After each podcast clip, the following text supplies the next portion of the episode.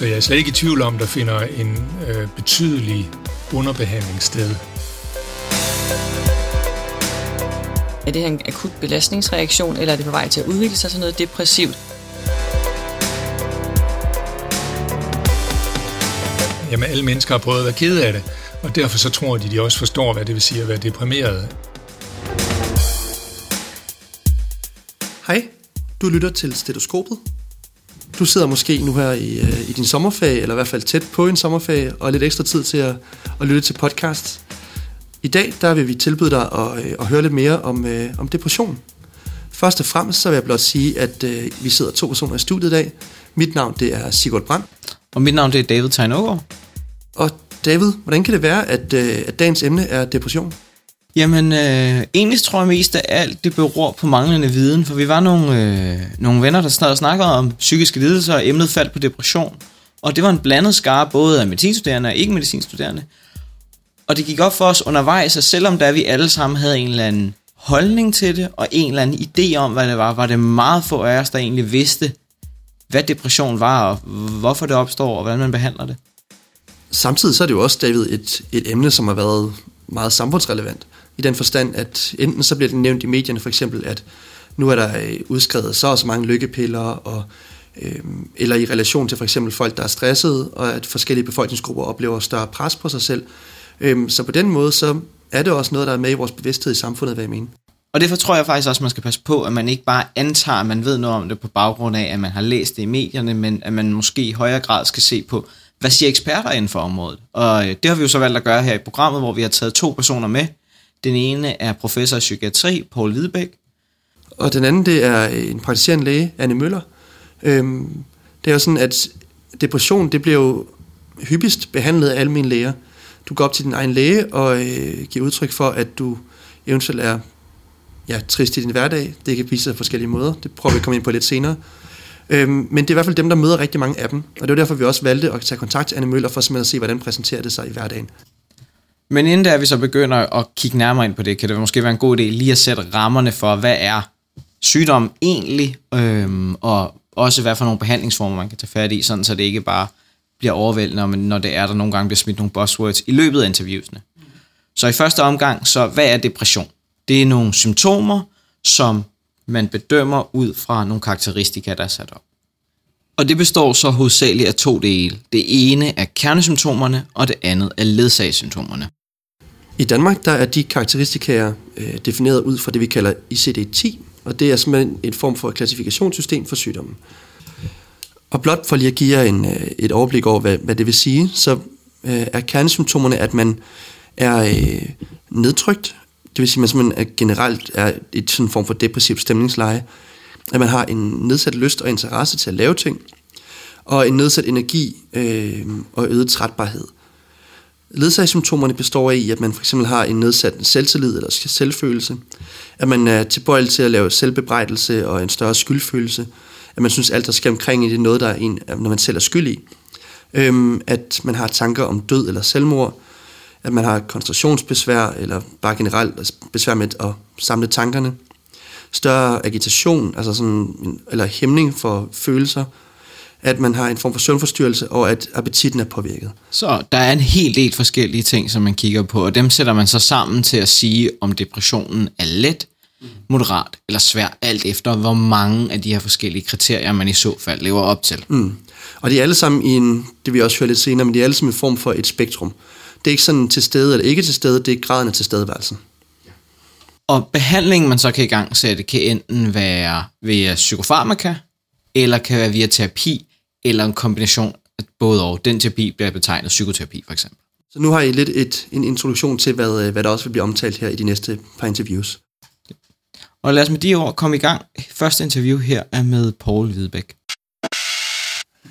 Ja, jeg hedder Poul Videbæk, og jeg er professor i psykiatri. Og har arbejdet rigtig mange år i Aarhus, og så de sidste par år her i Glostrup. Og det, som er min hovedinteresse, det er depressionsforskning og behandling af mennesker med depressioner. Hvad er en depression egentlig, hvis man skal korte det helt ned? Jamen, For eksempel så er rigtig mange depressioner er udløst af langvarig svær stress, men der er også nogle depressioner, som er udløst af somatiske sygdomme.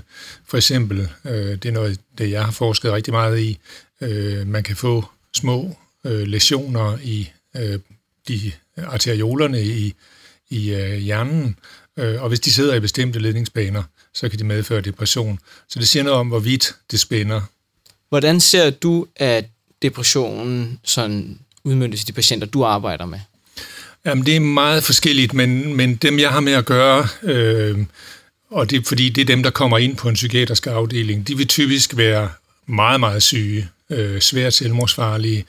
De vil have meget komplicerede sygdomme, hvor for eksempel fordi de fejler somatiske lidelser oveni, hjertesygdom er meget almindelig, og så vil de tit have prøvet rigtig mange forskellige behandlinger hos den praktiserende læge for eksempel, eller andre steder, og ingenting hjælper. Og så bliver de så indlagt i psykiatrien. Så det er en meget tung gruppe, som vi ser i psykiatrien, og som jeg har med at gøre. Men jeg har så også arbejdet med ambulante patienter, som i en lang periode som privatpraktiserende psykiater, hvor jeg havde en meget lettere gruppe, sådan at forstå. Det er jo ikke, fordi de var bestemt også syge, men det var nogle mennesker, som ikke havde prøvet så mange forskellige former for behandlinger forgæves, og som ikke havde for eksempel komplicerende misbrug eller komplicerende medicinske sygdomme. Så det var en helt anden gruppe. Hvor mange er det så, der starter sådan i de mildere depressive former, og så progredierer til de svært depressive? Jamen, det gør de næsten alle sammen, fordi altså en udbredt myte, det er, at man kun har en eneste depression i sit liv, men det er meget, meget sjældent. Det almindelige, det er, at man har i en periode lette depressioner, måske ikke noget, som man søger hjælp for, eller får nogen behandling for, det går over af sig selv. Og så er det sådan indbygget i sygdommen, at den har en tilbøjelighed til at blive sværere og sværere. Så rigtig mange mennesker, de har... Altså, da det startede med måske en tristhedsperiode, som så forsvinder igen, og så udvikler det sig senere hen i livet til en egentlig svær depression, og så kan det være, at de søger behandling efter et stykke tid. Og der kan man sige, at jo længere tid der går, inden de kommer i behandling, jo sværere vil det være at behandle depressionen.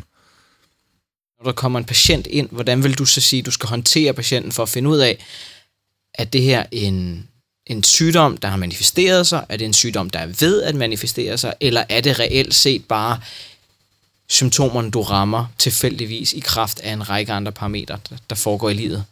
Ja, det er en meget vigtig pointe. Fordi man skal huske på, at de symptomer, som udgør kriterierne, det er nogle symptomer, som vi alle sammen kan have fra tid til anden, enkeltstående. Hvis vi for eksempel kommer ud for stress eller belastninger eller store skuffelser eller kærestesorger, så reagerer vi på en eller anden måde, og måske med noget, som kan minde om et symptom inden for depressionsområdet.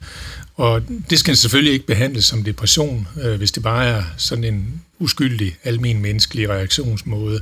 Så det, der er meget, meget vigtigt, og som mange læger og psykologer går galt i byen af, det er, at man skal faktisk tale med den pågældende person flere gange, for at være sikker på, at tilstanden ligesom er uændret dårlig. Fordi hvis det er, lad os sige, kærestesorg eller periode med, belastning på arbejdet eller sådan noget, jamen så vil det jo have en tendens til at svinge op og ned, så vil der være gode og dårlige perioder ind imellem hinanden. Og det, der er karakteristisk for depressionen, det er, at den er konstant dårlig og konstant til stede, så derfor er det vigtigt, at man taler med patienten over flere gange og får kortlagt symptomerne omhyggeligt. Hvad hvis du vender tilbage til eksemplet med, at der er pres på arbejdet, eller det kunne være i kærestesorg, eller selvfølgelig kan være både og. Hvordan sikrer du, at det ikke bare er 2 dårlige uger, eller 3 dårlige uger, nu snakker vi om 2-årskriteriet for eksempel, de 14 dage der, eller at det bare er eksempelvis arbejdsforhold, der så lander oven i, og forlænger det perioden? Altså det er sandelig også svært, fordi det kan være utrolig lumsk, men man kan sige, hvis man taler med patienten 2 gange og interviewer patienten grundigt om, hvordan er det gået i tiden indimellem de 2 gange, man har talt sammen, så kan man få en idé om er det her noget, der er konstant til stede. Det lumske består jo også i, at kærestesorger kan udmærket være så voldsomme, så de sætter sig som depression, og så skal det så tages ekstra alvorligt, kan man sige. Eller stress på arbejdet kan meget vel udløse en depression, så man kan ikke argumentere med, jamen der er kærestesorger, eller der er stress på arbejdet, altså kan det ikke være en depression. Det kommer ind på, det er, har man de symptomer, der skal til, ifølge ICD-10, er de konstant til stede over et tilpas stykke tid, eller er der svingninger i tilstanden, for eksempel hvis der sker noget glædeligt, så forsvinder symptomerne. Nu nævner vi nogle forskellige symptomer som sådan et overbegreb, men der er jo det, der hedder kernesymptomerne og nogle ledsagersymptomer. Kan du beskrive sådan lige kort, hvad er forskellen på de to, og hvad det indbefatter? Ja, altså man kan sige, at forskellen på kernesymptomer og ledsagersymptomerne, den er jo defineret ud fra ICD-10, men amerikanerne i DSM-5-systemet ser ikke sådan på det, så det er en konvention, som vi har i resten af verden, bortset fra USA. Men kernesymptomerne, det er jo altså følelsen af depression, det er en ekstrem svær træthed, og så er det glædesløsheden. Det er kernesymptomerne, men så er der ledsagersymptomerne. Det kan fx være appetitløshed, det kan være søvnbesvær, selvbebrejdelser, selvmordstanker, koncentrationsbesvær, hukommelsesbesvær osv. Så der er rigeligt med symptomer, som kan optræde i alle mulige kombinationer. Og når man så er der forskellige måder, hvorpå det er, du kan vægte, om du har let, moderat eller svær depression, som så siger, hvorvidt du skal have for mange kernesymptomer, og hvor meget ledsag du skal have. Hvor meget mener du egentlig, man skal lægge vægt på dem? Altså er kernesymptomerne så vigtige i forhold til ledsagersymptomer, eller siger du det mere om at kigge på et overordnet billede? Jeg synes bestemt, det er at se på et overordnet billede, fordi hvis for eksempel der er svære selvmordsovervejelser, så er det jo vigtigt at finde frem til, fordi så kan det jo ligefrem være, at patienten skal indlægges for at forhindre selvmord. Ikke? Så man kan ikke nøjes med bare til symptomer. Man er nødt til at få et overblik over situationen, også fordi det selvfølgelig er vigtigt for patienten med det overblik. Det er noget af det, der lindrer. Det er netop, at lægen skaffer sig et overblik over situationen. Patienten føler sig forstået og føler, at der er nogen, der ligesom tager hånd om de her symptomer, fordi det, man skal huske på, det er, når vi sidder og snakker om dem her, så er det sådan under rolige omstændigheder, og det er velordnet. Men har man at gøre med en patient, så er det et kaos inde i hovedet på patienten, ikke? Og der er angst, og det hele er uoverskueligt osv. Og derfor har man brug for sådan en grundig udredning af de her symptomer hos sin praktiserende læge, for eksempel. Og når man så ser på et forløb for en person, der udvikler depression, hvordan ser det så ofte ud? Er det sådan, det starter i svær depression, når det bliver diagnosticeret, eller er det en progredierende udvikling? Altså, det er faktisk forskelligt, fordi der findes nogle mennesker, hvor sygdommen udvikler sig i løbet af ganske få dage, altså sådan hyperakut. Men det mest almindelige, det er, at den kommer snigende, måske startende med en let depression, og man tænker, at det går nok over, og det behøver man ikke at gøre noget ved, og så videre. Og så bliver det bare værre og værre. Og omvendt, så kan der også være forløb, hvor patienten har prøvet det før og ved, nu er den ved at være gal. For eksempel, så er der nogle patienter, der, hvis de har prøvet at have flere depressioner, så ved de, jamen første tegn på, at jeg har en depression, det er, at jeg ikke kan sove om natten, for eksempel. Og det er jo rigtig smart, hvis man finder frem til sådan nogle advarselstegn, fordi det betyder, så kan man komme tidligt i behandling. Så det er vigtigt, hvis man kan lære sig selv og lære sin sygdom at kende på den måde. Men altså, forløbet kan være meget forskelligt og meget lumsk, og specielt selvfølgelig de der meget langsomme, snigende forløb, ikke? Der går der lang tid, før det bliver overhovedet erkendt, at det her det drejer sig om depression. Hvilke faretegn mener du så, man skal kigge på i den tidlige fase, hvornår man skal sige, at jamen, det her det er noget, der er forbipasserende, versus det her det er noget, der er potentielt kronisk? Det er jo svært at sige, ikke også, før man kender forløbet. Men man kan sige, hvis der er tegn på svære selvbebrejdelser, hvis der er angst, hvis der er selvmordstanker. Det er bestemt faretegn, der skal tages meget alvorligt. Angst er et faretegn, fordi vi ved, at risikoen for selvmord er forøget, hvis man har depression plus angst, og vi ved også, at de er noget sværere at behandle, end hvis man kun i gåseøjne har depression. Så der er sådan nogle symptomer, hvor lægen skal være ekstra på vagt. I forhold til diagnostiseringen, så har man hørt meget om for eksempel anvendelsen af af sådan noget som Hamilton-skala og generelt sådan spørgeskema i forhold til diagnostisering af depression. Hvad er dit syn på de her skalaer? Jamen, altså jeg er meget imod, at man kun bruger skalaerne, fordi jeg mener, at depression, det som sagt, der er rigtig mange symptomer, det er vigtigt at få et overblik og få et helhedsbillede, fornemmelse for helheden. Så efter min mening kan man ikke nøjes med at bruge en skala, og slet ikke Hamilton-skalaen, den er ikke diagnostisk, men man kan godt bruge de her skalaer sammen med et almindeligt klinisk interview, for eksempel til at måle sværhedsgraden af depressionen, eller hvis man har et forløb med en patient, så at se, hvordan udvikler symptomerne sig over tid. Det er meget vigtigt. Og der ser man for eksempel, at nogle gange, at patienten faktisk scorer mindre på en Hamilton-skala, end da vedkommende startede på behandling, men ikke selv har opdaget, at det går egentlig lidt bedre. Og der kan det være en meget stor værdi, at lægen så kan følge med på skalaen og se, at det går faktisk lige så stille den rigtige vej. Ikke?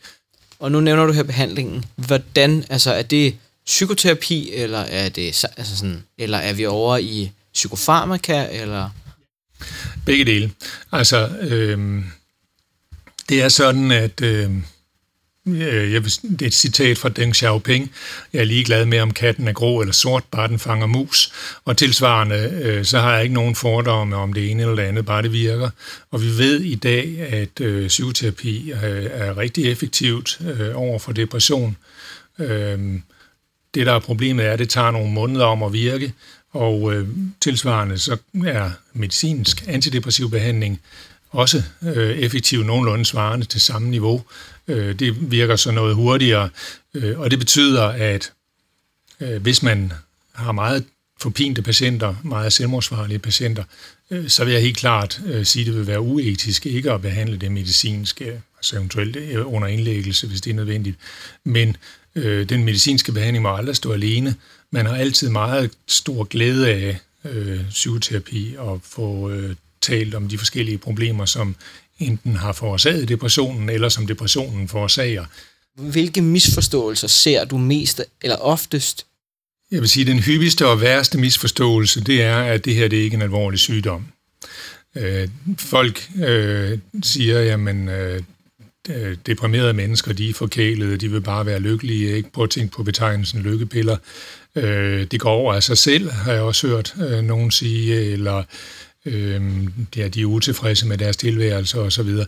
Altså man prøver på alle mulige måder at bagatellisere en sygdom, og det synes jeg er forargeligt, fordi der er imod væk en stor del, omkring 600-700 mennesker, der dør på grund af selvmord om året i Danmark, og en stor del af dem har ubehandlede depressioner, ved vi. Altså, i mine øjne, så er det noget af det værste, man kan sige. Men den anden ting er, at der er også rigtig mange patienter, der får at vide, jamen, du skal bare tage dig sammen, eller kan du ikke tænke positivt, så bliver det meget bedre. Og det er jo som at sparke på en, der ligger ned, fordi det er lige præcis det, de ikke kan. De kan ikke tage sig sammen. Det ligger i selve sygdommen, ikke? De kan ikke tænke positivt. Så det afslører, at man ikke har fattet en brik af det hele, og også en, synes jeg, grusomhed, som er helt utilstedelig. Så kan man sige, hvis almindelige mennesker kommer til at gøre det, det kan jeg forstå, ikke? Men når folk, der har studeret og uddannet sig og sådan noget, kan sige sådan nogle ting, det synes jeg er helt utilgiveligt. Mange mennesker, og også folk, der har studeret på universitetet, de er ikke læger, men altså andre faggrupper, de er tilbøjelige til at se depression som sådan et rent psykisk fænomen. Og der er det netop vigtigt, at der meget tit er somatiske sygdomme indover. Og det kan være på forskellige måder. For eksempel ved vi, at hvis man har haft en blodprop i hjertet, så har man fordoblet risiko for at få en depression i efterforløbet. Og så kan man sige, om det er da klart, at man bliver ked af det, hvis man får en blodprop i hjertet, men det er slet ikke pointen, fordi det viser sig, at risikoen for at dø af blodproppen, den er meget forøget, hvis man får en depression i forhold til, hvis man ikke får en depression. Så det slider simpelthen på hjertet at have en depression, og det er noget skidt, når man har haft en blodprop. Så den sammenhæng mellem sjæl og læge, men den går hen over hovedet på rigtig mange mennesker, men den er faktisk vigtig og kan ende med at slå nogen ihjel. En interessant pointe, jeg stødte på et tidspunkt, da vi faktisk under min undervisning, jeg havde med almen, hvor det blev nævnt, at hvis du fik diagnostiseret en psykiatrisk sygdom, jamen så ville det også være en diagnose, som der kunne hænge ved i efterforløbet. Og det kunne i sig selv være grund nok til at prøve måske at holde det som værende en belastningsreaktion frem for en depression, og se selve forløbet an for at se, om det så gik over til en depression. Er du familiær med potentielle juridiske komplikationer eller komplikationer generelt i forbindelse med at have fået en psykiatrisk sygdom, og så i efterforløbet, efter du er blevet konkluderet at være rask? Det er jo meget almindeligt, at nu om dagen, ikke, at hvis man har en depression, så siger man, det er stress for eksempel, eller belastningsreaktion og sådan noget. Det bryder jeg mig absolut ikke om, fordi jeg synes, man bidrager til stigmatiseringen, ikke? I stedet for at kalde en spade for en spade. Men det, der ligger i dit spørgsmål, det er selvfølgelig også, om det kan have nogle juridiske komplikationer. Det tror jeg ikke, det kan, men det kan have nogle forsikringsmæssige komplikationer, fordi... altså det er ikke fordi, jeg har speciel forstand på forsikringslovgivning, men jeg kan godt forestille mig, at man kan komme i en situation, hvor et forsikringsselskab rekvirerer gamle journaler, og der kan der stå nogle gange oplysninger i de journaler, som er til ugunst for patienten. Men der mener jeg, at løsningen er, at læger, der udleverer oplysninger til forsikringsselskaber, altså, og det gør de selvfølgelig, efter at patienten har skrevet under på, at det må de. Men der mener jeg, at løsningen er, at de læger, de censurerer materialet, altså de kun udleverer det, som forsikringsselskabet spørger om, og ikke bare kritikløst hele deres journal. Og velkommen tilbage til studiet. Det her var ikke de sidste ord for Poul Videbæk. Vi har til slut i programmet et lille lydklip, hvor han faktisk beskriver, hvordan det er, man kan gå til depression, både som professionel og pårørende. Poul, han er eksperten på området nu her. Det kan vi ikke rigtig komme udenom. Professor i psykiatri og kender utrolig meget til sygdommen og dens forløb og etiologien bag den. Men han ser også rigtig mange af de mere alvorlige tilfælde af depression.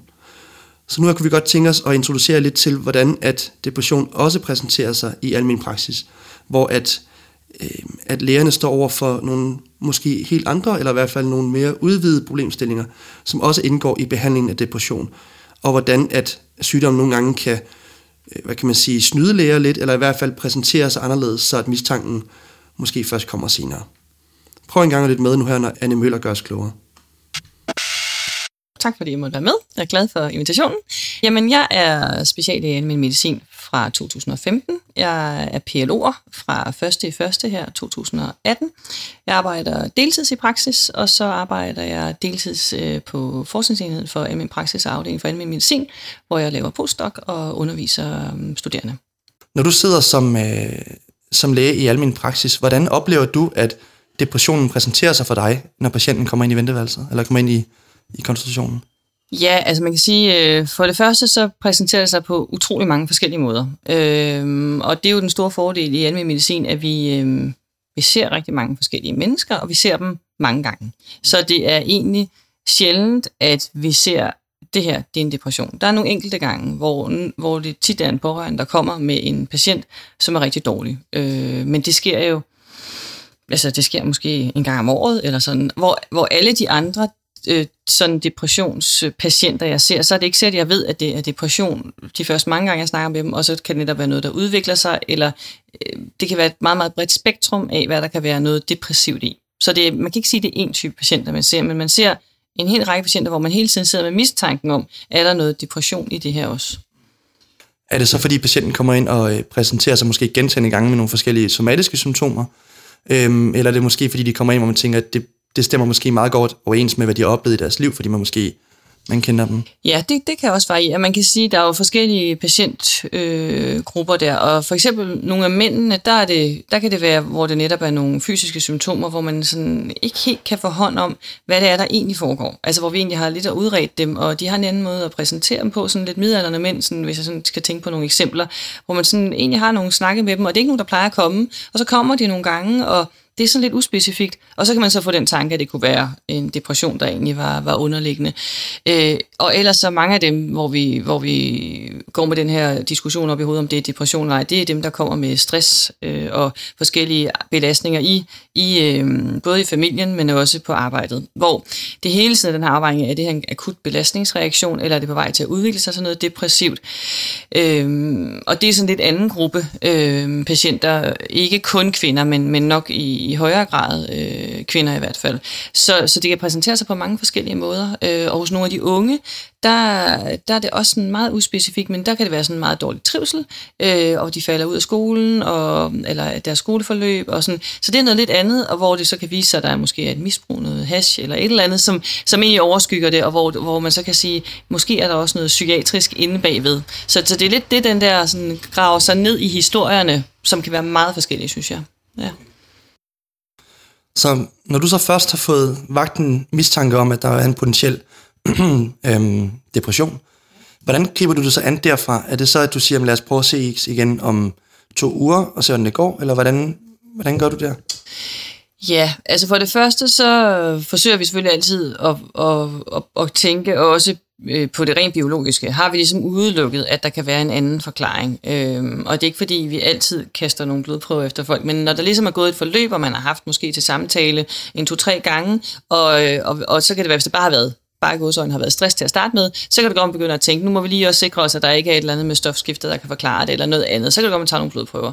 Ellers, hvis der er nogen, der er kommet primært med det somatiske, så får man den her mistanke efter nogle gange, og så synes jeg egentlig rimelig hurtigt, at jeg snakker med folk om, nu har vi ligesom prøvet at kigge på det her. Vi har udelukket alle de her alvorlige ting, som årsag til dine symptomer. Kunne man forestille sig, at der var noget psykisk? Og der er det igen sådan, at hvis det er en regelret, sådan det man kunne kalde i gamle dage, endogen depression, så er man ikke i tvivl. Så sidder folk jo og er sådan helt fattige for mimik og virkelig langsomt tempo og sådan. Men så er man ikke i tvivl, og det er dem, der er rigtig få af. Og så er der alle de andre, hvor tidligere, der har vi nok været sådan lidt mere, så kunne vi finde på at give noget antidepressivt lidt før, hvor jeg synes, nu vi er meget tilbageholdende, fordi vi ligesom også har blevet sådan rådgivet om, at vi skal vente, til vi er helt sikre, og til det ikke bare er en let depression. For alt kan jo komme ind under en let depression, hvis vi går i gang med at score folk, og det har der også nogen, der kommer. Nogen kommer jo og har lavet en eller anden test på nettet, og så kommer de og siger, jeg er deprimeret. Og så starter samtalen jo et helt andet sted, og så skal vi jo forsøge at sige, ja, det kan godt være, du er det, men det kunne også være noget andet. Så der er nogle kollegaer, der måske bruger sådan nogle scoresystemer meget tidligt, for også at vide det, men det er jeg egentlig ikke tilhænger af, fordi vi ved også, at validiteten af de psykometriske test, vi har for depression, i almindelig praksis er ikke særlig gode. Altså, så i den population, vi har, som er så bred, og med så mange forskellige symptomer og symptombilleder, så venter jeg og bruger det ofte slet ikke. Fordi jeg synes mere, det er den her kliniske fornemmelse og ved samtalen med folk, at det vækker den her mistanke. Når så jeg så har fået en rigtig mistanke om det, så må vi snakke lidt mere hardcore om det. Jamen, kan det være det? Og så er det jo også noget med at snakke om, er det noget, de oplevede før? Har de rent faktisk haft sådan en? Og nogen kommer jo selv og siger, jeg husker, at for 10 år siden havde jeg virkelig en forfærdelig periode i mit liv, og det var det sorteste hul, og jeg ønsker ikke at komme ned i det igen. Så er det jo noget helt andet. Så er det det, vi følger de næste par samtaler. Er du på vej ned i det her hul, eller går det den rigtige vej? Fordi det, som jeg oplever altså, som kliniker, er, at der er igen også mange forløb, sådan, så det kan godt gå sådan nogenlunde en periode, så lige pludselig kan der være noget, der gør, at det gør det værre, eller lige pludselig kan de mærke, at det begynder at lette i forhold til den her sådan triste fornemmelse i deres sind. Så jeg vil sige, at det er virkelig et bredt spektrum af både, hvordan man håndterer det, og hvordan man observerer det i praksis. Men alfa og omega er, at vi sætter dem til nye samtaler, og de fleste af dem, som jeg har gående, det er sådan, så ser jeg dem cirka hver 14. dag. Hvor, hvis jeg stadig er i tvivl, og også for at støtte dem, indtil der måske bliver sat noget andet i værk. For det er jo selvfølgelig også en mulighed, ikke? Ja. Det synes jeg egentlig er super interessant også, at du netop kan have samme samtaler, at folk kommer ind enten med de somatiske symptomer, eller folk, der måske i den helt anden boldgade siger, jeg er deprimeret, hjælp mig. Og måske også et billede, som man sjældent hører andre steder fra i hvert fald. Ja, og man kan sige, det får vi selvfølgelig mere og mere i praksis også, det her med, at folk selv har en idé om, hvad det er, de fejler. Mm. Altså, det giver jo også nogle udfordringer, og folk bliver selvfølgelig enormt også bekymrede, hvis man i forvejen har det skidt, og man så også går bekymret for, nu er jeg også deprimeret, fordi man alle kender jo nogen, der har været deprimeret, eller også i familien kender de nogen, der har haft det rigtig svært, og sådan, så det er en lidt en anden situation også, det er rigtigt. Men jeg synes egentlig også, at de fleste efterhånden også godt kan sådan reflektere over, at der er et eller andet, man kan godt tillade sig at se, hvad der lige sker. Altså, og at vi ikke behøver at gøre noget lige med det samme, og rigtig mange er bange for medicin, og bange for de bivirkninger, medicin kan få, og sådan, så der kan også være nogle ting der, som gør folk meget tilbageholdende, hvor andre kommer med det samme. Jeg har en for tiden, hvor hunden er død, og man kan sige, for alle mulige andre, så er det nok bare sådan, at hunden er død, og så kan man også købe en ny hund, men hun har tidligere haft rigtig svære depressioner, og hun har også været indlagt på lukket afdeling, har hun fortalt mig. Jeg kender hende ikke gennem så lang tid endnu, men så hun er super angst for at ryge ned i en rigtig depression, for nu der er noget, der har væltet hende, og hende må jeg holde ret sådan tæt kort snor i, og hele tiden vurdere, skal vi starte den behandling, som hun tidligere har fået? Så det er helt unikt hver gang at se på den her historie her, tænker jeg. Jeg har et andet eksempel med en, som har gået netop med stress fra arbejdet, og arbejdet rigtig meget, og været gået helt ned med flaget, og det har hun været i rigtig lang tid. Og hun er gået ret tit til samtaler hos mig, og hun er gået hos noget, jeg tror, han var hypnotisør, eller nej, det var noget andet. Det var healer, tror jeg, det var. Så har hun også gået til noget coach, og der har været sådan alt muligt forskelligt indover, for at prøve, og hun skulle rettes op. Og det gik faktisk ikke særlig meget bedre. Og først efter et helt år, så har hun så været hos en ny gennem forsikringsselskabet, eller arbejdet, tror jeg, der har sagt, nu skulle hun have, jeg tror faktisk, hun var en psykiater, nu skulle hun simpelthen have noget medicin. Og det havde jeg selvfølgelig tilbudt hende flere gange, hun er ikke været interesseret. Så tog hun så faktisk imod det, og fik medicinen. Og først der ændrede det sig. Så tænker jeg bagefter, hun har haft en depression. Det var bare ikke sådan, det var ikke sådan klassisk, det var ikke sådan, hun var ikke meget svært med til, men hun var med til, og det løsnede sig ligesom ikke. Så det var rigtig godt, at hun rent faktisk fik noget medicin. Og så kan man godt tænke, skulle hun have haft det noget før? Det er svært at vide. Altså, det var ikke sådan soleklart, men der er mange forskellige eksempler på også, hvornår de så får medicinen eller kommer videre til noget andet. I hvor høj grad oplever du, at dine patienter også ser det som værende et tabu eller en tærskel, der skal overvinde sig, gå op til sin læge og egentlig fortælle, at man har det skidt, eller fortælle, at man er nedtrykt, og at man har brug for hjælp? Det er det helt sikkert hos nogen. Det er der ingen tvivl om. Igen, så vil jeg sige, dem, som kommer, hvor det er stressbelastninger og noget med arbejdet, der er det lidt lettere, fordi der vil de i hvert fald gerne have umiddelbart, at der skal ske noget, og det kræver alle andre, også kommunen kræver det jo, og så videre. Og der kan det jo nogle gange være en god idé, at man på en eller anden måde kan sige, det hedder noget. Grunden til, at jeg ikke er på arbejde, er, at det hedder noget. Det er en diagnose, vi putter det i en kasse og sådan. Men det er ikke altid, at det er tilfældet. Men, så der, igen, der er stor forskel hos de mænd, for eksempel, som jeg tænkte på før. Der er det rigtig svært. Vi har også nogle stykker, som har haft for forskellige former for hjertesygdom. Det er jo ret velkendt, at efter et AMI eller andre lignende, sådan lidt alvorlige hjertetilfælde, så er det tit, at mændene får en depressiv episode, og det er svært for dem. Det er nogle af dem, som det er rigtig svært for at komme op. Og det er tit konen, der får dem lokket til at komme op, eller at de faktisk, det havde jeg lige en i går, han havde snakket med Hjerteforeningen, som så havde sagt, prøv at gå op til din læge og snakke om det. Super godt. Altså, så der er sådan nogle andre, der kan hjælpe til, at man kommer afsted, for ellers kan det godt være rigtig svært. Så det, hvor vi er jo nok noget mere tilbageholdende som praktiserende læger i forhold til at sætte diagnosen, stille diagnosen. For det første, fordi vi er heller ikke psykiater, men vi kan godt sige, når folk er sådan rigtig deprimerede, men det kan give nogle problemer for folk fremadrettet, hvis vi ligesom har sagt, at de har haft en depression. Det kan være i forhold til fremtidige forsikringstegning og så videre. Så kommer det jo til at stå i deres journal, så vi kalder det langt hen ad vejen akutte belastningsreaktioner og lignende psykisk symptom eller problemer vedrørende arbejde. Altså vi skal jo selvfølgelig kode vores patienter, synes vi giver god mening, men det varer hos langt de fleste et stykke tid, før man ligesom sætter det her label på folk. Man skal være helt sikker. Det er smadret svært at komme af med en diagnose igen. Du nævnte kort også her i forhold til det juridiske, og det kan være rigtig svært at komme af med en psykiatrisk diagnose igen. Kan du sætte et par få ord på, hvilke implikationer kan der være, som man måske ikke lige går og tænker så meget på, ved egentlig at få en psykiatrisk diagnose, som for eksempel en depression? Altså man kan sige, det som er det, på den måde er det jo stadigvæk et tabu. Så hvis nu du for eksempel skifter læge, så kan der stå de her kroniske diagnoser, du har, og så står depression som en af dem. Og så er det da klart, at så tænker patienten, jamen hvad er det for et billede, alle mulige andre, altså den nye læge for eksempel, får af mig, når det er det første, de ser, at jeg ud over forhøjet blodtryk også har depression og akne eller et eller andet. Så den del af det kan gøre, at folk så tænker, at jeg er en dårligere person, jeg er en svagere person, nu har de allerede et billede af, hvem jeg er. Men det kan man sige, det er selvfølgelig sådan læge til læge, men det er også i forhold til, når vi så får forskellige anmodninger fra forsikringsselskaber og kommuner, så skal vi jo skrive, hvad vi har snakket om. Så skal vi skrive, hvilke diagnoser de har, hvad prognosen er, hvad får de af behandling, hvad er der været sket i forløbet. Og det kan være rigtig mange forskellige interessenter, der efterhånden interesserer sig for den her journal. Og hvis det står der, så kan vi ikke komme af med det igen. Eller vi har i hvert fald rigtig svært ved det igen at komme af med det.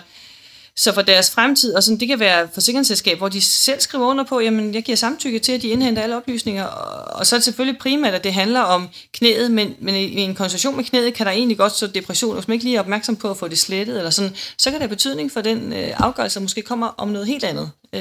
Så på den måde har det betydning. Mm. Er det tilladt som praktiserende læge, når du bliver anmodet om oplysninger fra f.eks. et forsikringsselskab?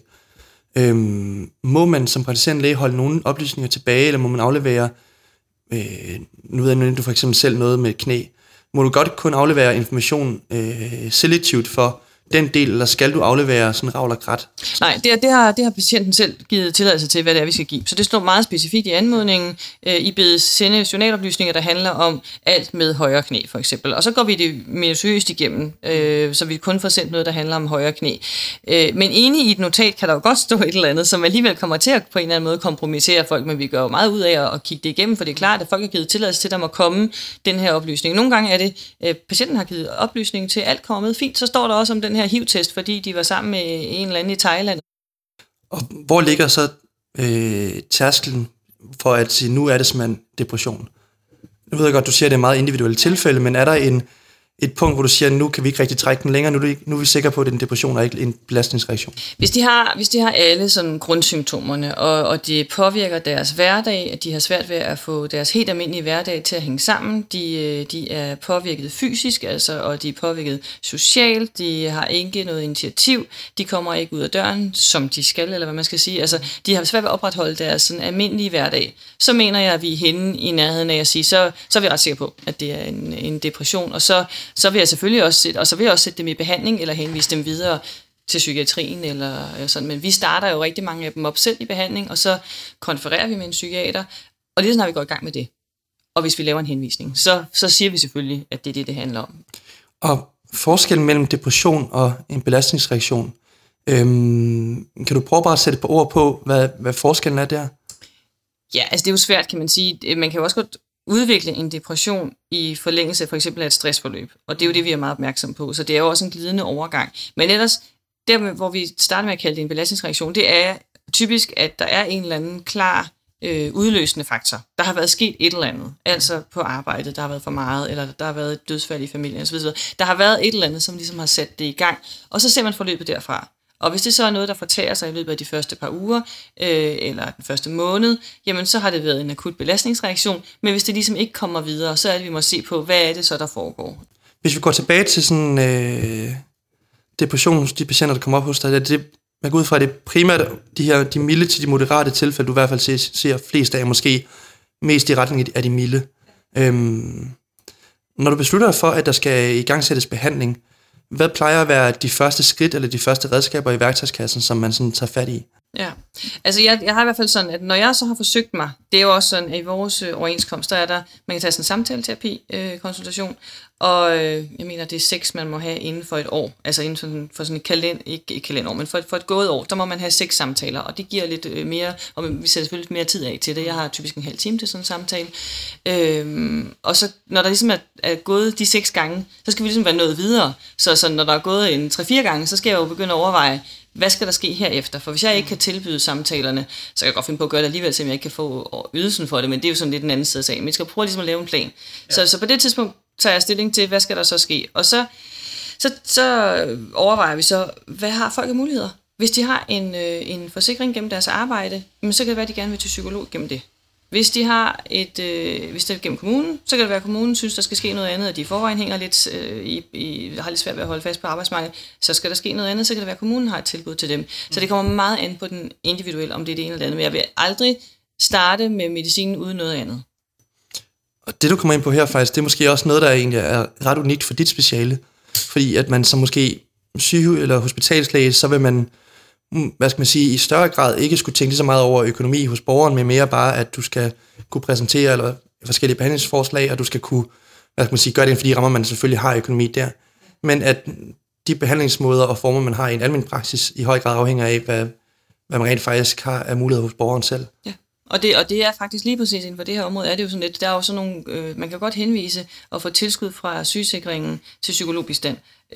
Der får man så dækket cirka halvdelen. Det er stadig en del penge for folk, som for eksempel er på ressourceforløbsydelse eller kontanthjælp. Så det kan være rigtig mange penge alligevel. Og så er det så også sådan, at det for eksempel for depression og angst, så er det jo en speciel aldersgruppe, så det kan du ikke nødvendigvis få, hvis du er over i vis alder. Så ja, så det har rigtig stor betydning, at vi sidder og prioriterer, og vi sidder og snakker med folk, hvad er mulighederne? Og hvis det er unge mennesker, hører du under dine forældres forsikringer, kan det klares på den måde? Så helt klart, det har betydning her, og det er ikke sådan, at vi ikke, altså jeg tænker, jeg henviser jo altid, hvis jeg tænker, det kan vi ikke selv klare, så heller vil jeg altid noget andet, og så må man henvise til psykiatrien, men psykiatrien er jo blevet beskåret så meget, at vi får rigtig mange afviste af vores henvisninger, så de tager ikke dem. Så skal det være en privatpraktiserende psykiater i det område, jeg er, der er der utrolig lang ventetid. Nu nævnte du også selv i forhold til ventetider inden for eksempel at komme til at snakke med en privatpraktiserende psykiater.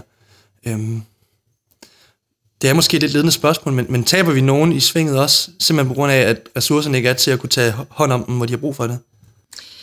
Ja, altså, det vil vi næsten tro, vi gør, men på den anden side, så er der jo også nogen, der bliver raske i ventetiden. Altså, jeg ved ikke, det er så lidt grotesk, men altså, sådan er det jo. Det er jo en eller anden fluktuation, og hos de fleste, så er der ups and downs, og så på et eller andet tidspunkt, så går det nok lidt bedre, og lidt afhængig af, om der ligger noget andet psykiatri under. Det er jo også det, der er meget svært for os at vurdere, at det er en personlighedsforstyrrelse, er det noget helt andet, som gør, at de har det svært psykisk. Det var det, jeg synes, der kunne være det rare ved at kunne få dem vurderet hos en psykiater. Det var egentlig at se, har jeg ret, når nu jeg endelig har taget mig sammen til at tænke, at der er noget andet psykiatri bagved? Har jeg ret i det, eller er det noget andet? For det kan jeg ikke vurdere. Så det tænker jeg faktisk. Der kunne det godt give god mening, at vi havde en ordentlig, eller havde lidt lettere adgang i hvert fald til den her diagnostisering. Nu nævner du det her med de naturlige udsving, der er. Og i den forbindelse kan man jo sige, at en patient, der svinger ud til depressivus, har behov for hjælp i den pågældende periode og svinger så tilbage igen. En sådan patient har også risiko for recidiv. Hvad gør man så efterfølgende for at sikre, at patienten ikke falder tilbage igen? Altså nu har de fået tilbud i psykiatrien for eksempel, de har ventet 4 måneder, de har det godt igen, tænker, det er ikke nødvendigt. Vil du stadig sige, du skal da tage afsted, tage samtalen, finde ud af det, eller siger du, vi fortsætter her, og så hvis det bliver relevant igen, tager vi den derfra? Ja, altså det kan man sige, de ved det jo selv tit, at nu er de nok risiko for, at der sker noget igen. For det første, så er det jo sådan, hvis man først kommer ind i psykiatrien, den regionale psykiatri, så er der ikke så lang ventetid. Det er jo fordelen nu, kan man sige, at det er jo ligesom blevet speedet op, men det gør jo så også, at de kan se meget færre. Så egentlig så når vi tit at få dem ind, mens de stadig har symptomer. Så det er positivt. Den del af det er positivt. Men det, der kan være problemet, er så, at det er så, hvis man vælger på en privatpraktiserende psykiater, så er du ret. Så kan man jo være nødt til at blive rask i mellemtiden, og så er det noget helt andet. Men jeg synes, sådan umiddelbart, så får vi nok fat i dem der, hvor de har nogle symptomer. Og så vil det være sådan, at hvis de så har det bedre, så møder de heller ikke op til det tilbud, de så har der. Men hvis de kommer og fortæller, som jeg også fortalte før med hende, der har været indlagt på lukket afdeling, og hun er bekymret for at komme derhen igen, så er jeg meget observant på, hvordan går det med hende. Og det er hun også selv, og det er hendes pårørende også. De ved, hvad for nogle tegn de skal gå efter, for at se, går det her den forkerte vej. Og så råber de vagt i gevær, og så indlægger vi hende, eller også så henviser dem til psykiatrisk modtagelse, og sådan. Altså, så vi er meget mere ops på det, når vi ved, de har været der før. Det er der ingen tvivl om. Især hvis det har været en alvorlig depression, de så har haft før. Og velkommen tilbage igen. Selvfølgelig kan det være lidt kontrapunktisk, at man på den ene side snakker enormt meget om depression, og den type sindslidelser, når det er, at vi står til tærken til sommerferien. Men vi håber i hvert fald, at I virkelig har lært noget, og I kan bruge den her viden igen, når det er, at I kommer til at støde på sygdommen på et eller andet tidspunkt. Det kan enten være både, når man taler om, men det kan også være under mere faglige omstændigheder. Og husk, det er ikke blot et spørgsmål om at være trist, det er et spørgsmål om, at det er invaliderende at have den sygdom. Så med det tror jeg, vi vil sige nogenlunde god sommerferie. Dog så stopper vi ikke helt her, fordi vi lader lige Poul Videbæk have de sidste ord. Husk, at I altid kan finde os på Facebook under Stethoskopet, eller på vores hjemmeside stethoskopet.nu. Hvis I har mulighed for at anmelde vores podcast i den app eller det program, I nu bruger, så gør det gerne. Og ellers så har I jo rig mulighed for at lytte alle vores andre programmer igennem her i løbet af jeres sommerferie. Vi håber, at I nyder hver eneste fridag, I har. God sommerferie. Poul, kan du afslutningsvis sætte nogle få ord på, hvad er den ideelle behandling fra lægens side, men også fra de pårørende side? Hvordan tilgår man den depressive patient? Altså, det er et meget vigtigt spørgsmål, fordi det er tit der, det går galt. Fordi de pårørende er i vildrede og ikke ved, hvordan de skal gøre. Og pårørende kan både trække i den rigtige retning eller den modsatte retning, altså være kontraproduktive, når vi snakker depressionsbehandling. Så der, hvor de pårørende har en vigtig rolle at spille, mener jeg, det punkt 1, det er overhovedet at få patienten til læge, altså til den praktiserende læge. Og det kan være ret svært, fordi patienten, og måske særligt hvis det er en mand, så synes han ikke rigtigt, det er noget at belemre den flinke doktor med, og han kan alligevel ikke gøre noget ved det. Så det første trin, det er at komme til læge. Så er det, der derefter skal ske, det er som sagt flere grundige interviews, hvor man ser på symptomerne, så er det en grundig udredning, herunder somatisk udredning. Hvis så lægen beslutter sig for den ene eller den anden behandling, det kan være psykoterapeutisk behandling, enten hos sig selv, altså hvis lægen er uddannet til det, eller henvisning til en psykolog, eller det kan være eller medicinsk behandling, så mener jeg, det er meget vigtigt, at pårørende støtter den behandling. Der ser vi alle mulige varianter, lige fra at de ikke gør noget som helst til, at de modarbejder behandlingen. Og det er altså ekstremt ubehageligt som patient, hvis man mærker, at ens pårørende, de mener egentlig noget helt andet, end det lægen mener. Ikke? Fordi hvad skal man så tro på, og hvad er rigtigt? Så man har brug for støtte. Den anden ting, pårørende kan gøre, det er at prøve at mildne kravene. Se i øjnene, at når man har en depression, så er der nogle ting, man ikke kan, men at man kommer til hægterne igen. Det er principielt en midlertidig tilstand, at man kommer til hægterne igen. Ikke? Jeg plejer at sammenligne det med, alle mennesker de kan forstå, at hvis man har brækket et ben, så skal man ikke ud og danse tango lige med det samme, eller løbe maraton. Men der kommer en tid, hvor man kan det igen, forhåbentlig. Og tilsvarende med en depression, så er det vigtigt at forstå, at så er der altså en periode, hvor man ikke kan koncentrere sig, eller ikke kan huske, eller ikke kan arbejde, eller ikke kan lave mad, eller hvad man nu ellers har af pligter, men at det kommer igen. Så er det også sådan, at det er meget vigtigt at lægge ører til som pårørende. Det vil sige, altså vi mænd, vi er for eksempel indrettet sådan, at hvis nogen kommer med et problem, så gør vi alt muligt, hvad vi kan for at løse det problem, altså komme med gode råd eller anvisninger osv. osv. Det er meget almindeligt, og det hjælper ikke noget ved depressionen. Så det, der er vigtigt, det er at lægge ører på det. Ikke nødvendigvis foreslå nogle løsninger, eller du skal bare gøre sådan og sådan, eller sådan noget, fordi det gør det tit meget værre, fordi det ikke virker. Hvis der var nogle enkle løsninger på problemet, så havde patienten allerede fundet ud af det for længst, ikke?